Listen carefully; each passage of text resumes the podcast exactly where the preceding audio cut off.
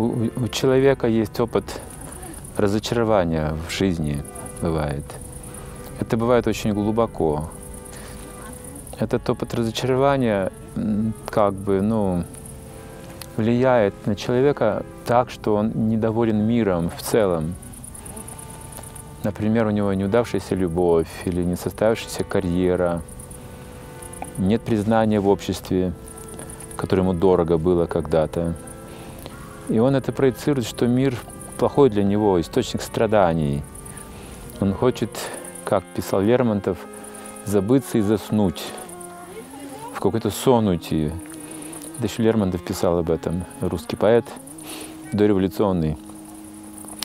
Я бы хотел забыться и уснуть, но не тем холодным сном могильным, говорит, а чтобы дыша вздымалась тихо грудь, чтобы я жил в то же время и спал одновременно, чтобы не видел вот этой реальности, которая меня разочаровывает.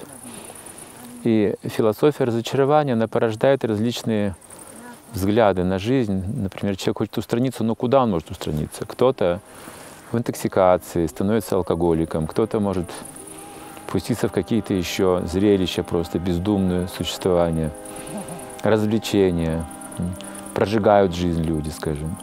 И даже это доставляет страдания все равно. Теряют здоровье, теряют разум, разрушаются семьи окончательно.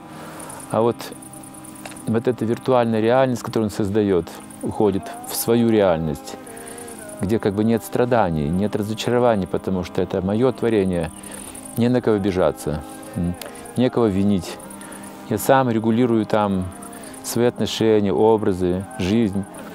Но древние веды говорят об этом, что вот этот мир — иллюзия.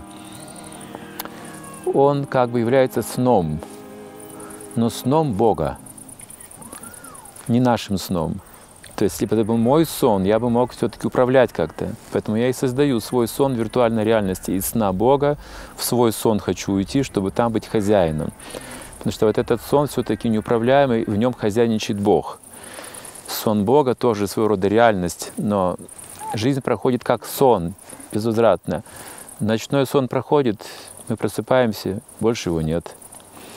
Дневной сон, день проживает точно так же проходит, его нет. Год проходит, его нет. То есть все как сон, как будто бы сон. И вот человек хочет найти реальность, где бы он мог жить счастливо, как он хочет, например. Вот он создает вот эту искусственную реальность, как бы желаемую для него.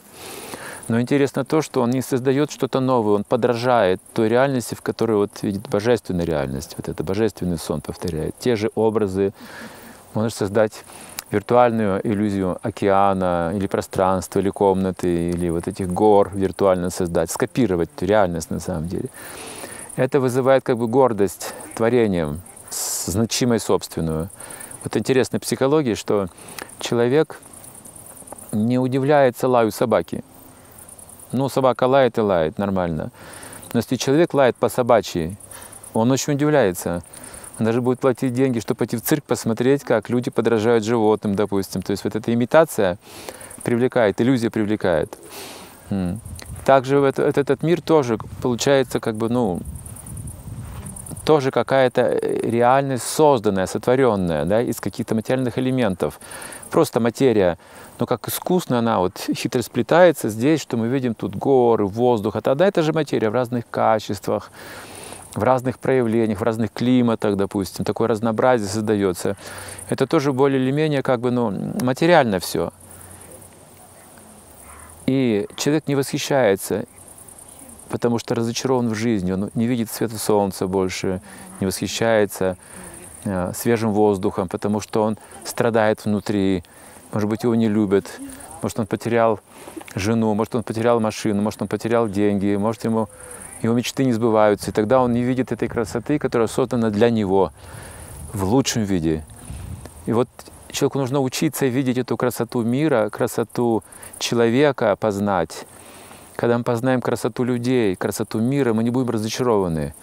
Мы увидим его, эту красоту, как отражение высшей реальности божественной. Например, вот отражение, оно иллюзорно, но красота, которую оно отражает, реальна. Поэтому можем по этому отражению понять, что есть настоящий прекрасный мир, который отражается вот в этом мире. Говорится, что на небесах, то есть здесь мы видим отражение такое. И вот для этого нужно как бы занять свое место, вот, вот это тело, рожденное этой природой, вот, вот в этом мире, созданном да, временно Богом, как сон. Нужно это тело использовать для того, чтобы найти здесь высшую реальность. От отражения, как вот мираж, если есть мираж воды, значит вода где-то есть в другом месте. Но, как правило, мираж, отражение и реальность в противоположных направлениях. И вот люди ищут в другом сейчас направлении. Они из этой реальности создают еще одну реальность, еще дальше уходят от реальности. Потом там тоже эта программа устаревает, они отбрасывают новую программу, еще более, более для них. И так они уходят, уходят в эту иллюзию еще глубже. Здесь мы спим, и еще мы сон создаем сами, новый сон, еще новый сон. И так вот сон во сне, так это вот мы запутываемся в жизни.